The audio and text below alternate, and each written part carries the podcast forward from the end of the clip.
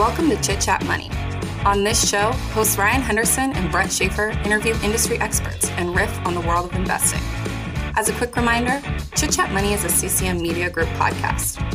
Ryan and Brett are also general partners at Arch Capital, and Arch Capital may have positions in the securities discussed in this podcast.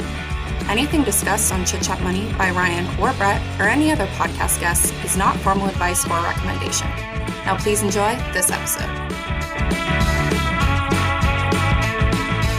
Welcome in. This is the monthly Arch Capital episode for CCM Plus subscribers. I will describe what the Arch Capital episode is, uh, but if you haven't listened to the others, there is one more in the queue right now, and that is Spotify. Um, but we plan on doing these once a month. But before we talk what it is and then what company we're talking about today, as a reminder, if you are on Apple Podcast, email us at chitchatmoneypodcast at gmail.com and let us know that you have subscribed.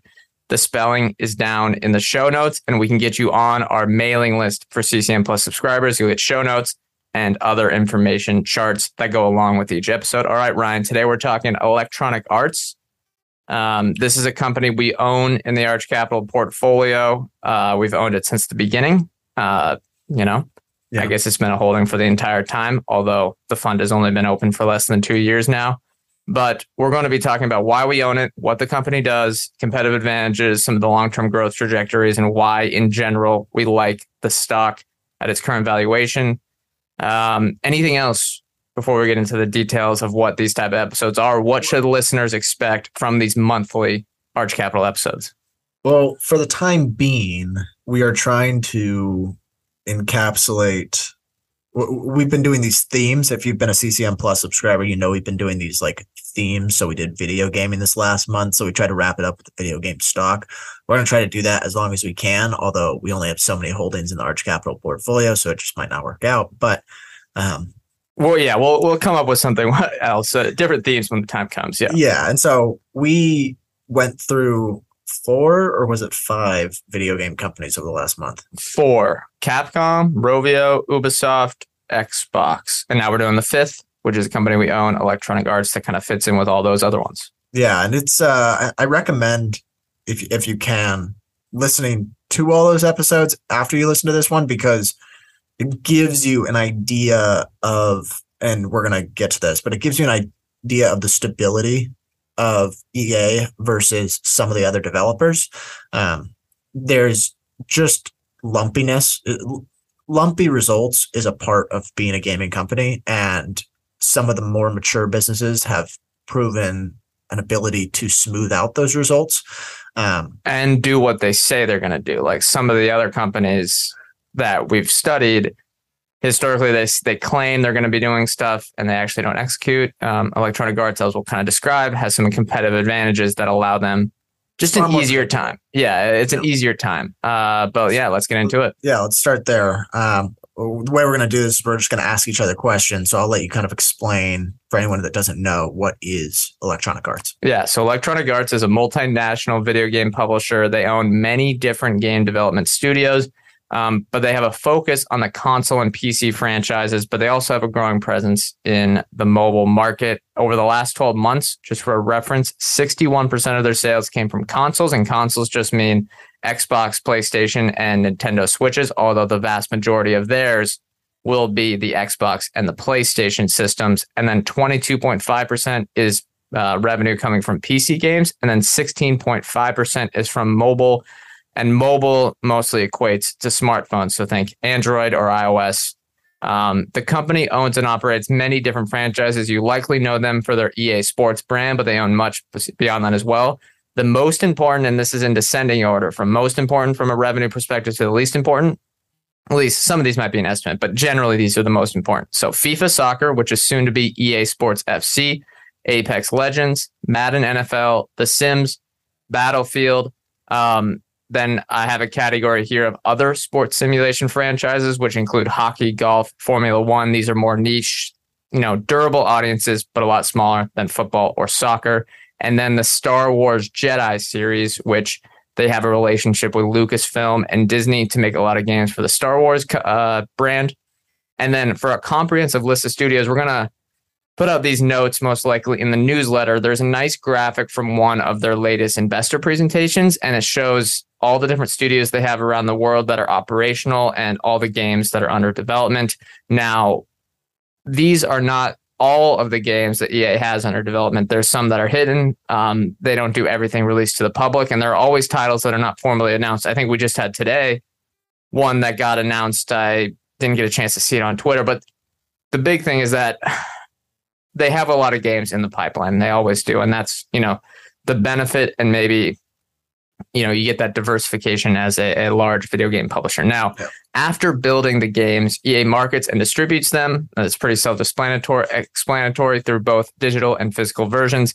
An example of a digital version is download and add-on content purchased through console smartphones or pc platforms like steam. And then physical packages i think everyone knows and you know well they're the discs that are bought at retailers like best buy over the last 12 months less than 10% of their sales came from packaged goods making the majority of EA's business now going through digital platforms like Xbox, iOS, and Steam, which have higher margins because of the packaged uh, goods. You have, I think it's a, it's about a six percent to ten percent gross margin advantage, and that is that's ten percent of total revenue, but of games sold. So keep in mind, there's two two revenue streams here. Essentially, you've got revenue from microtransactions, so purchases within the game, and then the purchases of the actual game itself of the games being sold, 65% are digital. So there's still plenty of upside in terms of, of more games being sold online. For anyone that's not understanding it, or if we have any listeners that aren't gamers, it really draws a perfect parallel to like the the movie industry, blockbuster versus Netflix, the at home movie industry, yeah, yeah. and yeah. how everything kind of went onto streaming. I, I think that's you're probably going to see that same exact evolution. It feels very similar. So, um, yeah, just keep going. Yep. And only a few notes here. It's a pretty simple business. But lastly, I think the other thing investors should understand is that the majority of EA sales now come from these live services and other, which are the microtransactions that Ryan was talking about. They categorize it, if you're looking at their investor reports, as live services and other. Um, this is everything that isn't a full game purchase. Here's the full definition from EA's SEC filings. Live services and other net revenue include revenue from sales of extra content for console, PC, and mobile games, licensing revenue, subscriptions, advertising, and non software licensing. So basically, everything that isn't full game downloads. And over the last 12 months, 73% of EA sales have come from the live services category, which has grown as a percentage of revenue over the past decade. Um, you know, the majority of this is, and again, like I said, FIFA and Apex are the most important franchises here. And then on top of that, there's Madden, NFL, and Sims. Um, but it's a lot of add-on content for say the FIFA soccer game where you're buying packs, players, all that good stuff, or Apex Legends where you're buying skins um, for your characters, guns, whatever it is for the shooter games. Um, and this is the most important category to track because that has been the majority of growth for EA over the last decade. Now, before we get into the investment, we do need to give some more context. So, Ryan, can you give some history and important context for Electronic Arts of Business because it's a very not a very old business, but one of the oldest gaming businesses out there.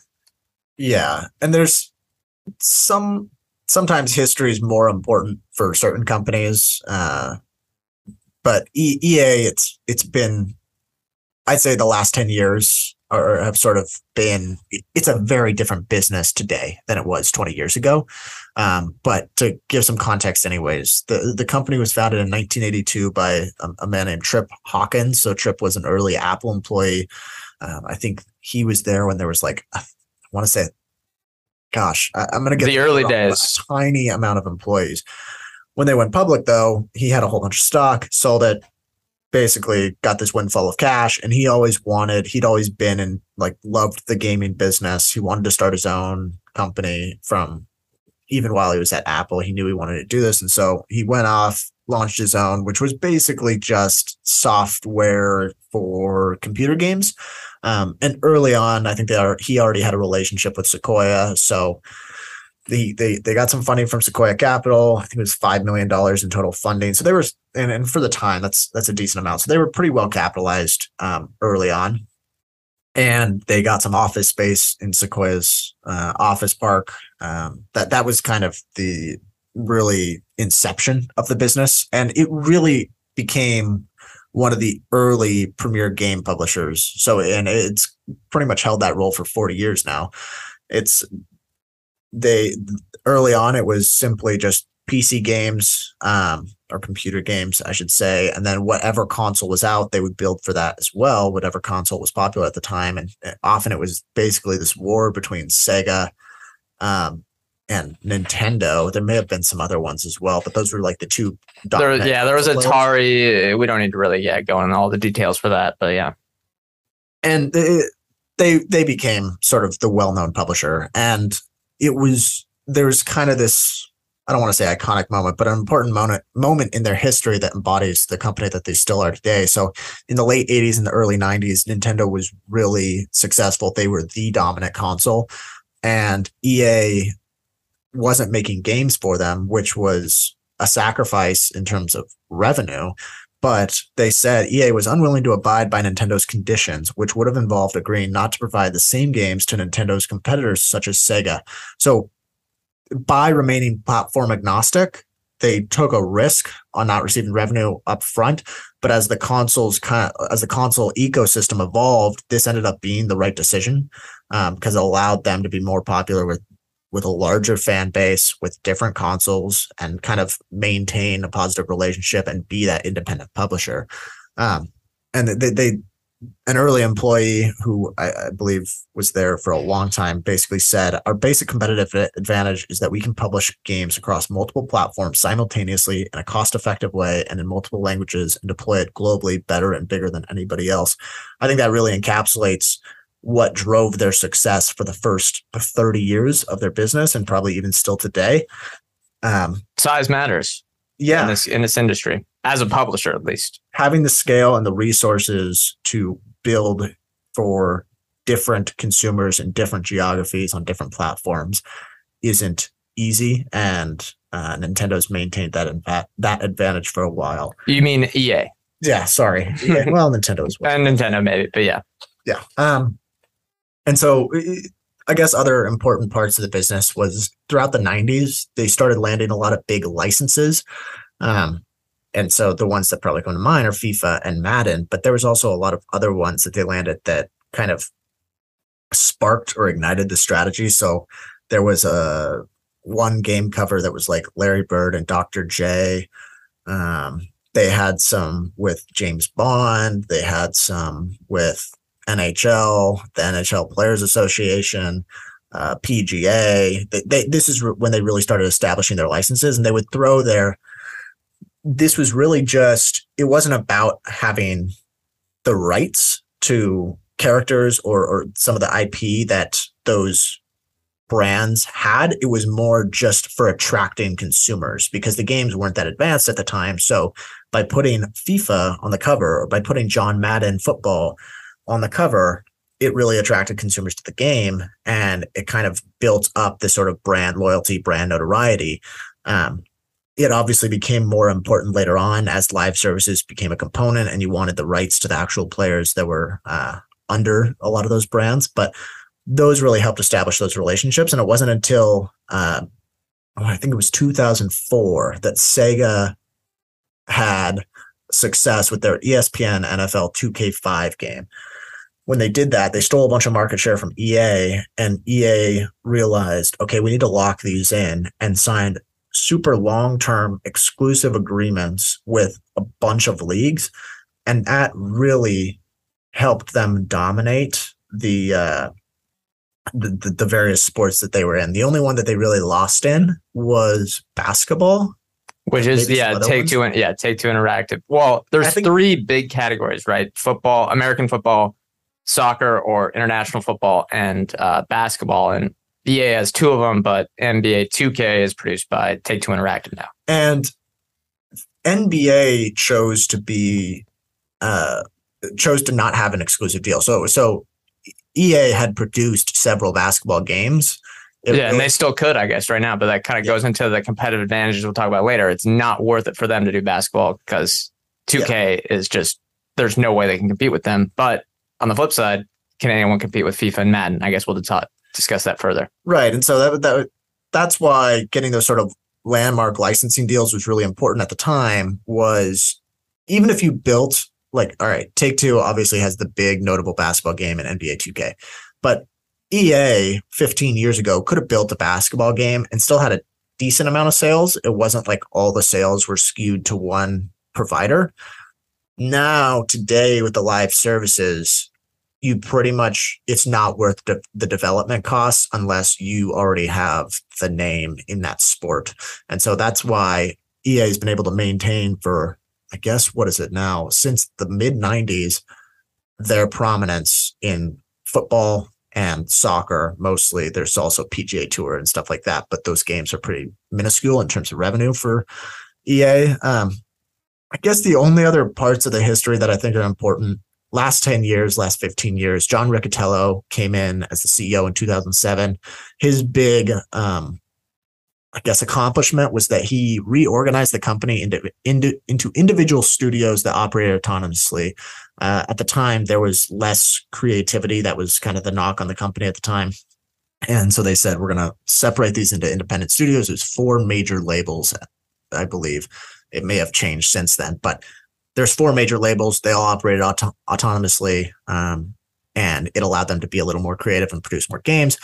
Then he was, to be honest, pretty underwhelming as a CEO. So Andrew Wilson came in, I think it was 2013. He's the current CEO today. The last 15 years, only real important con the only other real important points as far as history goes, they've made a lot of acquisitions, a lot of mobile related acquisitions. Typically, yeah, and that was accelerated the last uh, year. If we look at their history, when Wilson took over, he did not like. He thought Riccitiello over acquired, and then they only they they really slowed down the acquisitions. But the last year, um, which I guess we'll go through in our capital allocation discussion, uh, they they've re accelerated the, the acquisition spree. Yeah, and then part of a big a big component of their success over the last decade has has really it, it isn't it is not even credit to them. I mean, they've obviously had to play into it, but it's just been how the industry evolved. The games have become more interactive. Gaming today, you want to play where other people are playing, and so that's created what is largely a winner take all market for most for most of these sports based games. So I, I know I already alluded to it, but there's no real global competitor to FIFA. There's no real global competitor to Madden. Um, that's because you want to, you know, it's so interactive today. So much of the revenue comes from live services. So it, that's really been a tailwind for them. And then also the the move to digital has really increased margins. I think gross margins doubled over the last decade. So um, the, that's. Uh, do you think I'm missing any important history? Okay, well that's that's pretty much it as far as history goes. What about uh let's let's talk about the revenue drivers today. So what are, what are the dominant revenue lines for them and then what are the biggest costs? Yeah, so to be clear they don't put most of the time they don't talk about the individual revenue from each game, but reading through the tea leaves and stuff we can kind of parse out what are the most important ones and they have give some notes from time to time. So as discussed briefly above, you know, the two largest sales drivers are the full game sales and live services. And we can separate the different franchises into those driven by live services and then those driven by full game downloads. And remember, the most important are these live services games. So the big four live services games are FIFA Soccer, Apex Legends, Madden NFL, and The Sims. And they all sell a lot of these microtransactions, in game content and this also includes mobile for the majority of these. I know Apex Legends just launched their mobile game. FIFA Soccer just revamped their mobile game. We maybe we'll talk about that later in the risk uh, section, how they're investing heavily into the mobile market right now and how they really haven't executed well within that the last few, basically the last decade, as mobile has taken off and become the largest part of the gaming industry. And then on top of that, again, there's the niche sport games, hockey, golf, racing. And then the second category would be full game downloads. The ones here, you know, you have Battlefield, Star Wars Jedi, Mass Effect, Dead Space, and then a lot of other smaller ones. Now, Battlefield, if executed correctly, should likely be in the live services category. However, they've really they've had some uh, disappointing games the last couple of releases, and there's been a reorganization there. Um, the company's executed well in spite of it, but this has kind of been the one that's been disappointing out of all the franchises that could be live services now. Within the sports categories and then Apex Legends and The Sims, they've executed well, but within Battlefield, that's kind of the one they missed on. Now, EA also owns a growing portfolio of other mobile games that are not attached to its core, you know, console or PC franchises. Um, it has bolstered this portfolio in the last few years through acquisitions of Playdemic, Glu Mobile, and Metalhead Software. In the show notes, we'll have a reference list here of all I think the 40 plus acquisitions they've done over the years. You can kind of go through those and see when they were heavily acquiring companies, when they haven't. Um, and then if we want to go through the cost and kind of show how they have the margin structure they do, there are three major costs outside of standard corporate and back office expenses.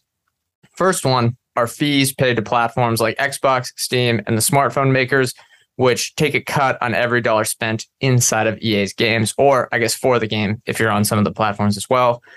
These fees make up the majority of EA's cost of revenue. Um, last fiscal year, cost of revenue was 27% of net revenue. So I think when you're looking at, you know, and there's some other stuff in the cost of revenue, like payment processing fees and some data center stuff, but it, most of it is that fee paid to the public, or excuse me, the platforms like Xbox or Steam. Uh, we would expect this to probably stay around the same level and possibly go slightly lower, which would increase their gross margins this decade, but not much lower. I mean, a lot of juice on the gross margin has already been squeezed. Now, the second cost is game development expenses. So this is the vast majority of EA's R&D expenditures each year. Last fiscal year, they spent $2.19 billion on research and development, or 31% of revenue. Now, both numbers are up from fiscal year 2018, which ended in March of that year, so about five years ago, uh, when they had $1.3 billion in R&D expenses at only 26% of net revenue. Now, that is important to note because our thesis here, and one of the theses on the stock over the next, you know, three to five years, one of the reasons we own it is we expect R&D as a percentage of net revenue to quickly decline over the next few years. Obviously not go to zero, but they're in a heavy games development period. And over the next couple of years, as these game release, games release, hopefully do well, uh, revenue will go up and R&D won't go up by as much or maybe stay around the same level. Now, lastly, self-explanatory one sales and marketing as the publisher of the game ea is responsible for marketing its people or excuse me marketing it to people and last fiscal year marketing expenses were 14% of net revenue so we got just to sum it up cost of revenue 27% of net revenue that is fees r&d expenses or game development expenses at 31% of net revenue and then marketing 14% of net revenue and then obviously they'll have g&a expenses but those should stay fairly stagnant over time. Although the salaries to some of their executive executive teams, you know, they, they get talked about in the media sometimes as being a little exorbitant, um, and that might be true. All right, next one. Why do we think EA has multiple competitive advantages? This is the heart of any you know thesis we have. So Ryan, why don't you go through it, and maybe we'll discuss each of them. Hi, I'm Daniel, founder of Pretty Litter. Did you know cats tend to hide symptoms of sickness and pain? I learned this the hard way after losing my cat, Gingy. So I created Pretty Litter, a health monitoring litter that helps detect early signs of illness by changing colors, saving you money and potentially your cat's life. Pretty Litter is veterinarian developed, and it's the easiest way to keep tabs on your fur baby's health right at home. Go to prettylitter.com and use code SPOTIFY for 20% off your first order and a free cat toy. Terms and conditions apply. See site for details. Yeah. So the first one is what I talked about earlier. It's it's that massive network effect within a lot of its largest brands. So uh, thanks to live services, you, you, if you're a gamer, you want to play where everyone else is kind of playing. And in some cases, certain games they actually have to reach a certain amount of scale to even function properly. And so to, to kind of illustrate this point, if you've if if you don't think network effect or the the other player base is that big of a deal, I recommend going and trying to play FIFA or Madden from past generations. So go try to play FIFA 18 and any of the live services, and it's based. You can't find a game, you can't find a peer to play against, um, and then even within the current generation, let's say someone built out a competing game. Um, if it was split 50 50, a bunch of the functionality would be destroyed. There's like it's hard to well, there's, there's tournaments, different within, skill levels, yeah. right? Yeah. There's different skill levels, there's different tournaments, there's different stages of different tournaments where everyone has to be playing concurrently in order to find a match, to set up a match. There's auctions, you're trading cards literally with other players around the world. if there isn't a certain level of players, if there isn't a certain level of scale, the, the game doesn't function properly. And so I, I think EA's really locked that in. Um, I also think that uh, well, I guess I'll save this for another point, but basically people are going to stay there because the best distribution point or the, the best distribution place for next year's game is this year's game.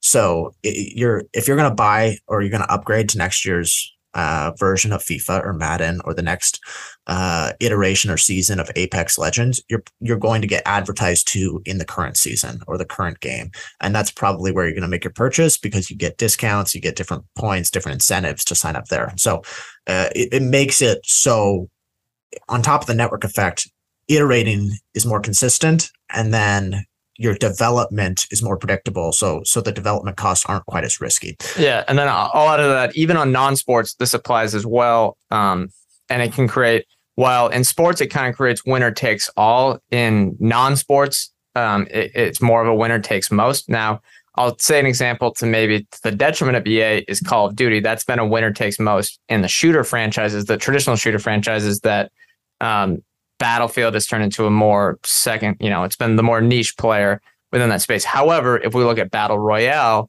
um, Fortnite was the number one player there. Two other games from Apex Legends and, uh, oh gosh, Call of Duty Warzone have risen and become popular among their own right. But for. Um, and what? Sorry. PUBG. Yeah, I think that's yeah similar. I, I, might be forgetting some, but either way, there's only been a few that have reached the necessary scale from a live services perspective, which means you have enough people playing online. You have it, you know, you're able to have the large enough development team to make it worthwhile. Um, and with these battle royale or you know competition games where you're playing against people around the world, even if it's non-sports, you also need that benefit. So that's why Apex Legends has been such a dyna, you know, since it launched in what 2018 or 2019, it has grown so quickly is because it kind of caught fire with that user base. They have this, you know, gigantic user base and the monetization is fairly simple, even if it's a free to play game. As Andrew Wilson quoted recently, they see from engagement to monetization, they basically see a one to one correlation. So if engagement rises, if their user base rises and their daily users and how much they're playing rises, it correlates exactly to monetization. They kind of have that honed down as a very experienced games publisher on how to monetize properly, which also is probably an advantage that you're going to talk about as well with that scale. Yeah, I guess the I'll save scale for later, but the second competitive advantage that I think is worth mentioning is that unlike some other industries, so you talked about the battle royale, that free to play mode, um, sports based games are evergreen. And because of the ties to the actual sports themselves and the growth of the sports, you're always going to have a consistent fan base. Whereas there's so there's just less risk of losing that potential uh, gamer base where you might have with Apex or Fortnite stuff like that. Typically, now Apex has done a pretty good job since it first launched of maintaining its user base, but it's easier for those to stray away and find those gamers to stray away and find different um, games. Whereas if you are dedicated to the sport of football, you're going to stick with Madden. Um, or you're going to stick with whatever the popular football game is at the time and the the, the growth of the sport overall just drives uh, more adoption for EA's sports based games. So that's another advantage. The other one here, licenses. EA has deals with literally hundreds of organizations. And in a lot of cases those licenses are exclusive. So i believe la liga now is literally called ea la liga. Yeah. And uh and the easiest one is the nfl which is the one league. They have an exclusive deal. I think it's 2026 something around there. Don't quote me on that where no one can make a simulation game until then. I mean that's a monopoly by definition. Right. And the other part is that as so let's take FIFA for an example, or EA Sports FC, whatever it's going to be called. There's about there, there's hundreds of different deals that they've had to sign. So you have different agreements with different leagues, different teams, different. In some cases, you have to sign licensing agreements with stadiums um, in order to use the stadium in the game. That kind of thing. Their bargaining power in those agreements goes up as thanks to the network effect, thanks to them being the prominent place in gaming for soccer. So they they can kind of get sweetheart deals because if those stadiums or those clubs decide, no, we're not going to do it, they're going to collect no gaming revenue. There's no other way for them to get soccer gaming revenue. So um, it kind of gives them more advantageous position in those negotiations. Last thing I'll say here, uh, scale. We talked about it briefly, but if you look at commentary from gaming companies dating back to the 90s or the 80s, one of the biggest pain points for the industry is finding enough developers to release all the games that they want to release and to do so on a timely in a timely fashion. EA because they're so large is able to pay people more, is able to attract more employees than your your smaller peers. Obviously, there are some developers who will want to be in sort of those independent studios and, and build their own thing, but more often than not, if you're able to pay them more, you're probably going to attract them. Yeah. Um, and then there's a, a de-risk the business through diversification because if we look at they acquired Respawn Entertainment in 2017. That is the maker of Apex Legends and Star Wars, uh, the Jedi series, amongst some other stuff. They're kind of having them under development right now. Now the studio has been phenomenal. Like its its execution has been fantastic for EA. However, if Respawn was under its own on its own. It would only have one game, and then it was trying to come out with this new Apex Legends game based on the Titanfall franchise. That risk of execution, if it's just Respawn launching this Apex Legends game, is super high if they're on their own. But if it's under EA's umbrella, they can probably take higher risk because if the game fails, it's not as detrimental to EA. Um, they can weather that storm and take more shots on goal without, um, you know, risk of going out of business. All right, let's talk about their, I guess, financials. Why is cash flow? You know, if you look at the business currently, you're going to see basically suppressed cash flow. Talk about why that is and why we expect it to change. Yeah, and this is another crux of the thesis. Uh, if we look at their five year chart, uh, which will be included in the notes that we send out, free cash flow has been stuck right above the 1.5 billion dollar range, even though revenue has gone up by almost 50 percent. So if we look at the chart uh, revenue over the last five years is up 42%, and free cash flow has barely budged. Now, at first, this gave us pause. We were like, why is free cash flow not growing along with revenue? Um, and as we thought about it and we looked at their games pipeline and kind of the commentary they've had out and their R&D expenses, it all comes down to just game development and then the timing of game releases. Now, when a game gets made, a ton of the expenses are spent upfront and they're what's strange is they're including in operating expenses when they really should be capital expenditures. Uh, and I guess that wouldn't affect free cash flow, but just kind of a weird accounting. Uh, the gaming industry has strange accounting. Um, but all the revenue is going to be earned after launch. You're not going to get any before launch. With live services, this even makes it more.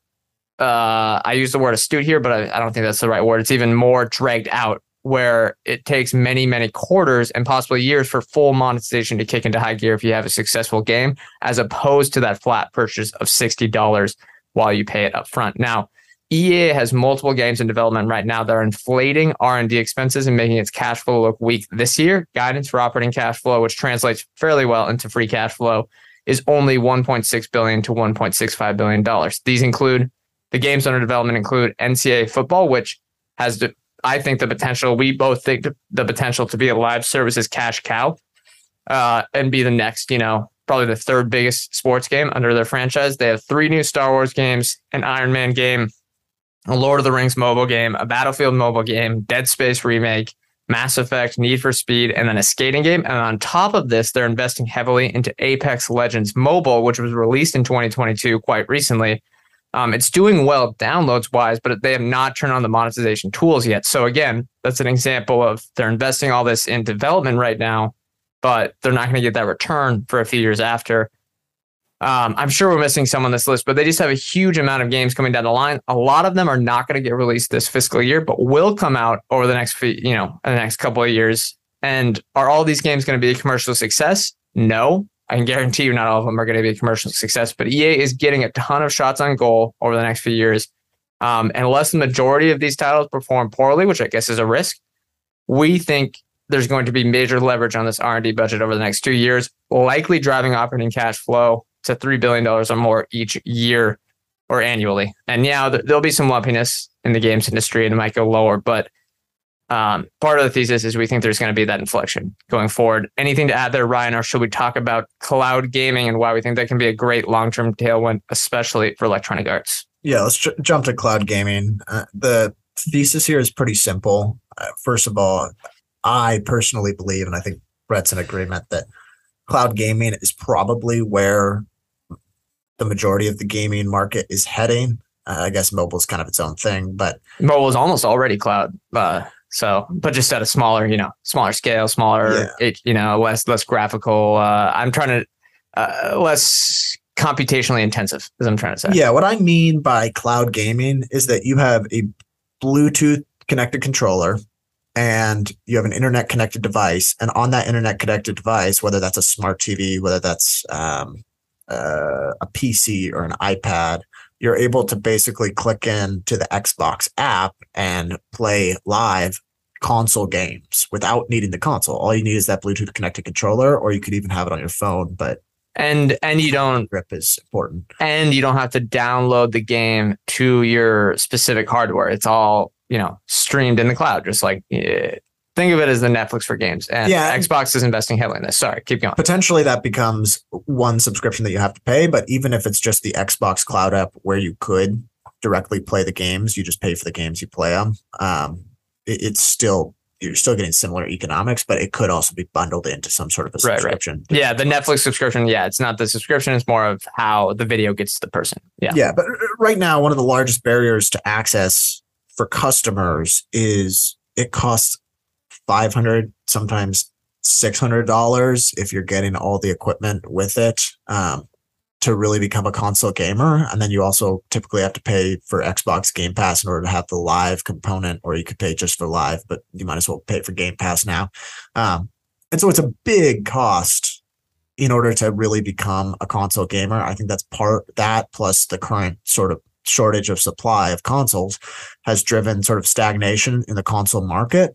I should have included that in the cash flow too. I forgot the con- that that the console shortage is hurting EA's cash flow. Remember, I'll give that note here. 61% of their sales came from consoles. So if less people are getting consoles, less people are playing EA's games. Right. So it, it's pretty simple. As if playing via internet connected devices becomes more common, it's much cheaper for consumers to access AAA games or the console games that have previously been very expensive to get.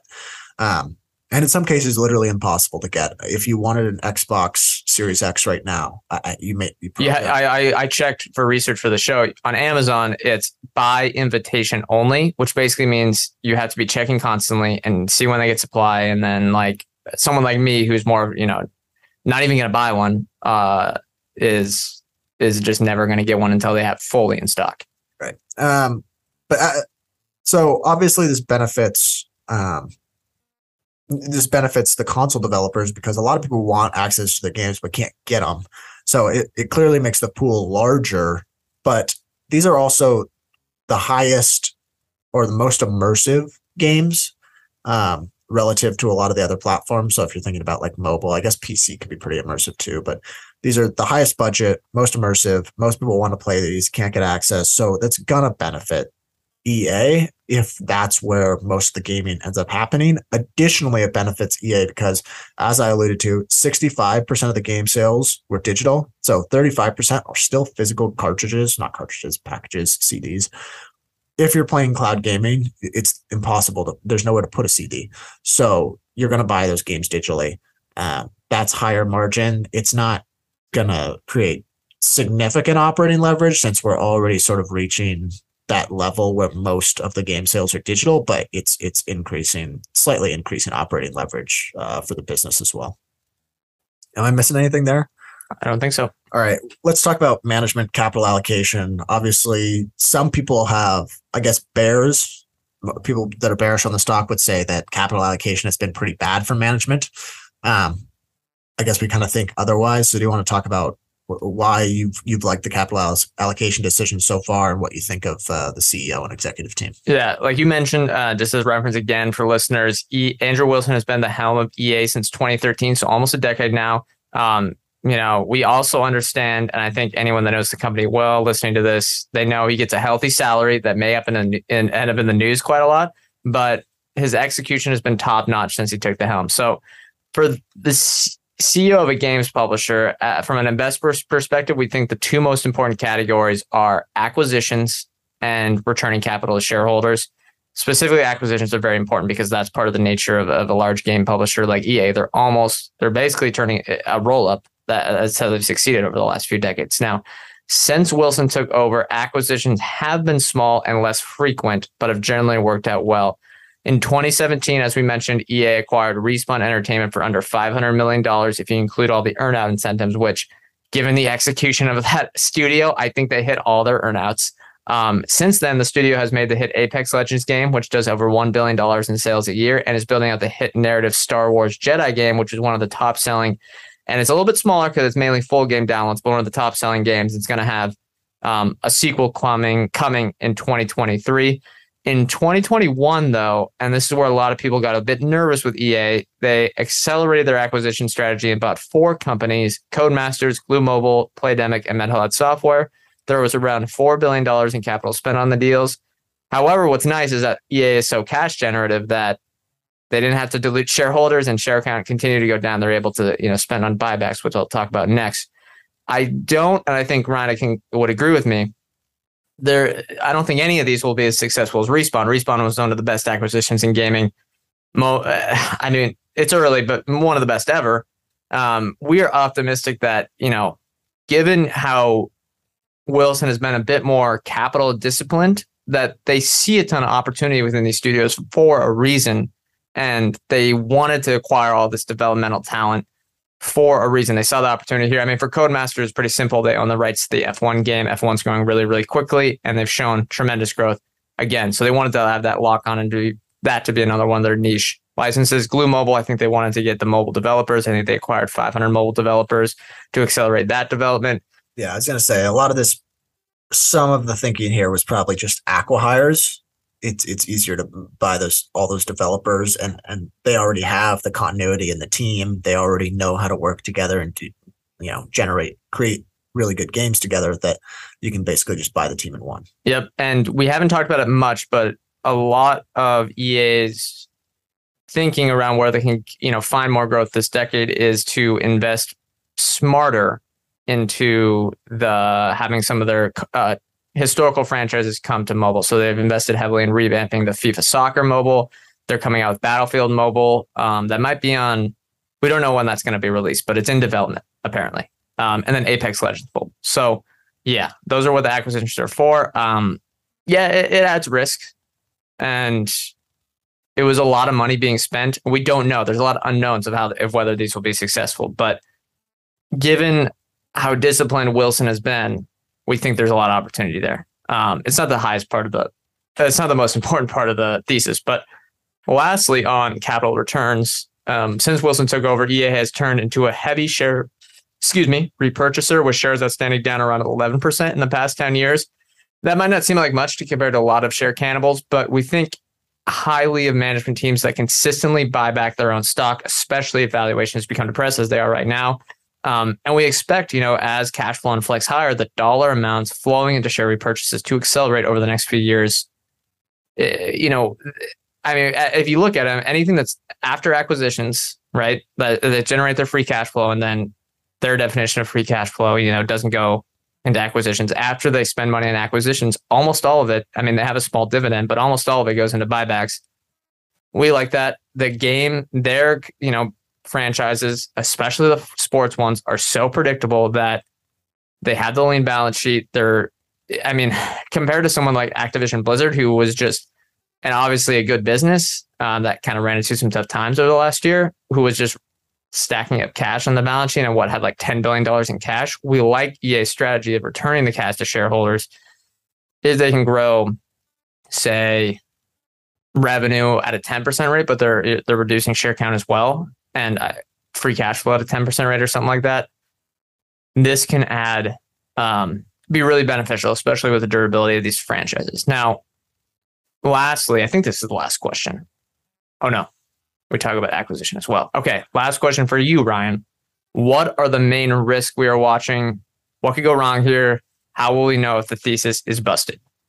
Yeah, I'll try to go through these pretty quick because I know we, we're running maybe slightly long for listeners. Um, so the first one that I think about personally is the loss of relevance of Apex. So it doesn't seem to be happening yet, but as we kind of alluded to earlier, the free to play kind of battle royale market has been changing pretty quickly.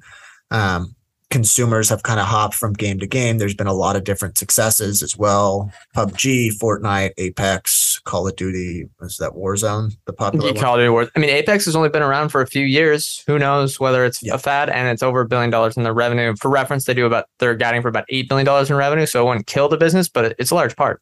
Watching uh, reading through all of the games that EA has released over the years, I was kind of looking through the history. It shows how hard it is to get a franchise that really sticks for more than 10 years. So even though Apex feels like a huge hit right now, there's just always durability concerns there, just given that we haven't seen it stick around for long enough. So that's what I'm watching. Second one, this is more of a short term issue, but just foreign exchange headwinds. I know a lot of companies are going through this, but um, 57% of EA's revenue last year came from outside the US. It's going to be, mm-hmm. uh, there's going to be quite the headwind on bookings for this year. FIFA's big in Europe. Yeah. Management's projecting that uh, bookings growth in constant currency would be 8 to 11%, but in reported re- in re- actual revenue or actual bookings is going to be 5 to 8%. So that'll be a headwind. Um, and it, they said that last quarter, and I think things have gotten worse. So it might even, they may even have to revise that guidance as well.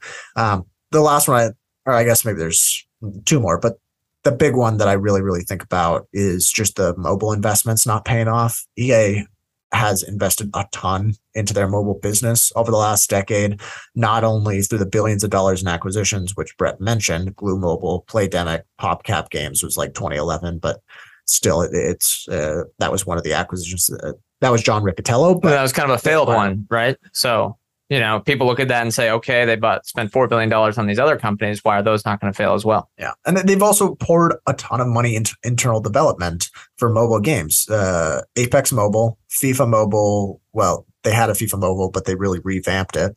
Um, you can you can see that in the development costs, and if you look through management's commentary on the conference calls, they've talked about spending a lot in trying to develop those games.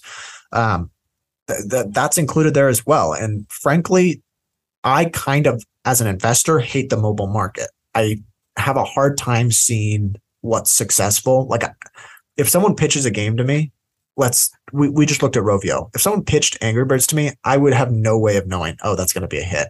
Yet it's yeah. generated cash for a decade. Um, I think some of EA's franchises don't lend themselves that well to the mobile landscape. I think FIFA hey, the sports, the sports, yeah, really are better played on a console. And you could even make the same case for Apex. It's, it's a better experience on console. Yeah. That doesn't mean they can't. Well, the the review, the to be fair, the reviews on Apex Mobile have been fantastic. Uh, but yeah, exactly. And on the flip side, the mobile here, like the risk of their franchise not being for mobile, mobile's been the big growth driver in the entire gaming market. If cloud gaming is going to be as big as we think, and we're not basing it off of our own research, we're kind of going off of the industry experts saying that cloud gaming is the next big thing. That could kind of reverse the tide and give a little bit of resurgence for uh, basically consumer adoption among the, you know, the more we have a hard time describing them, the more graphically intensive games that EA develops. Yeah, it just and so mobile tends to be I found that like gaming on mobile tends to be more trendy it's harder to establish a durable franchise. And so when when EA acquires a company for not just for the development talent, but because they have a franchise that's successful, it kind of worries me just because habits can change so quickly and and can, gamer sentiment on mobile can change so fast. So that's kind of something I monitor. I want to keep an eye on mobile revenue. They break it out, so you'll be able to track it. Well, any investor can track it every quarter. It's done well so far, but again, needs to keep doing well. Right. And then the last one is just, and I, I don't think this will happen, but the failure to adapt to new platforms. So if if the whole world goes to VR and EA doesn't shift well, that could be detrimental. But we don't even think that like we this has been EA's strength. Yeah. They've been able to adopt or adapt their intellectual property to their franchises to every new successful console. And uh, that has been their bread and butter since except except Nintendo, who they seem to hate. But yeah, uh, I think that's more on Nintendo. N- Nintendo seems to have uh, difficult relationships with all publishers, but um, let's let's hit the last question. There's been a lot of acquisition rumors lately. H- how do you think about that? How likely do you think an acquisition is? Uh, is that setting some sort of a floor for the business? Yeah. To sum it up, I think this is a nice little cherry on top for the EA investment. Uh, rumors have been floating around the last year that EA has been shopping itself to potential acquisition candidates, likely because they saw the Microsoft Activision Blizzard deal and the premium Microsoft paid for those assets. Now, if the Activision deal, Blizzard deal goes through, which will hopefully get approved in 2023, that's kind of the timeline those companies laid out we kind of see the potential for multiple companies to bid for EA. And the most important thing is multiple companies, uh, because then there can be a potential bidding war here where you get a nice little premium for EA's assets. Now, the two most likely would be D, would be Disney or Amazon. Disney already has a relationship, and Amazon is trying to get into the entertainment business. Um, and they're building out a cloud gaming thing, which is or something within gaming that is just really, really small right now. Uh, however, you know, any of the tech giants on top of um, Disney or Amazon could kind of get in the mix. Probably not Apple, given their acquisition philosophy, but you know, Meta could acquire them, uh, which is Facebook for anyone that's forgotten. Um, Google has been trying to do gaming, although they kind of scaled back a bit. Um, Microsoft probably no, Even just because of the Activision Blizzard. Uh, and who am I forgetting? The other thing I'll add here, I mean, Apple's in gaming. Uh, yeah, but they they don't do big acquisitions, so it's probably out. But yeah, the the I would say the lines between linear entertainment companies and interactive entertainment companies are starting to blur. Yeah, Netflix Netflix could, Netflix could be here too, but EA they Comcast, don't. Comcast is a good one too. I forgot about them. Disney. I don't know if you mentioned Disney. Already, I did. Yeah, I mean, I for the two that seem the most likely to me are Disney or Amazon, just because Amazon is trying to get into sports and they're also trying to get into gaming. Um, they have a gaming division, and Disney already has, you know, they have sports and a great relationship with uh, Electronic Arts. Yeah, they both seem possible, and you can kind of piggyback right now.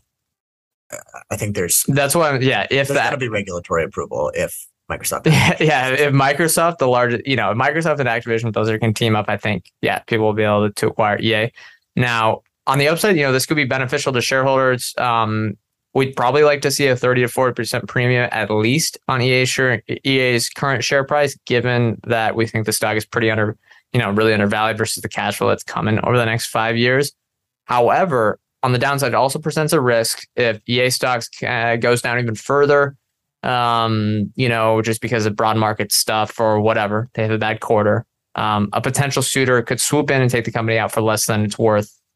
Uh, and you know, we as shareholders who bought it at slightly higher prices than where it is right now would make little money as common stockholders um, in the deal. So that's a risk. But on the whole, we do think is, you know, it is likely enough, given the rumors that have been out there, to consider as a part of our thesis. Again, nice little cherry on top. Um, that you know we could get some accelerated returns here over the next uh, say year or so. There's the potential there. Hard to put a number on it, maybe 20% chance, something like that. Hard to put a range, but it's high enough to warrant consideration. All right, that's going to do it. Should we sum things up? Um, or anything else before we head on? Yeah, I mean, live services, competitive advantages, cheap valuation. If you look forward and good well, capital allocation. Yeah. Maybe something we didn't mention that's probably the most important is the overall industry tailwind. Oh yeah, yeah, sure. The yeah. growth of gaming broadly and the growth of gamers globally continues to continues to rise. And even if you say, well, the console market hasn't changed that much, mobile, or you say mobile's not a big part of their strategy, you can almost use it as just a marketing funnel to the brand. I think a lot of people that play EA Mobile or Apex Mobile will probably want to have a more immersive experience too. Exactly. Yeah. They're almost, it's really nice when you have that combination of mobile games with your AAA franchises. And I should mention, we didn't talk about like their market cap or stuff like that. Um, look it up. It's pretty simple, but it, it just the cash flow numbers we're talking about and part of our thesis, if you look at their market cap, it's kind of uh, self-explanatory. We think they can get to a 10% free cash flow yield uh, fairly quickly. Um, and that's kind of, you know, the core reason why we own it. All right. That's going to do it. If you have any questions, email us. Uh, we'd love to chat with any of the people that have questions on electronic arts. Thank you all for listening. We're going to go into the housing theme for next month. October is going to be housing month. Check out the Twitter if you want any, you know, info on that. Uh, remember, we are not financial advisors, and anything we say on the show is not formal advice or recommendation. We are general partners at Arch Capital, and clients may hold securities discussed in this podcast. For the Arch Capital episodes, we should disclose that as of this recording, uh, clients do hold securities discussed in this podcast, Electronic Arts. And if you want to check the fund holdings, go to archcapitalfund.com. I'm sure since the Arch Capital episode, we will include that in the show notes, and you can check out our holdings. We update them monthly. We like to be very public about those and get on our mailing list if you want that. All right. Thank you all for listening. We'll see you next week.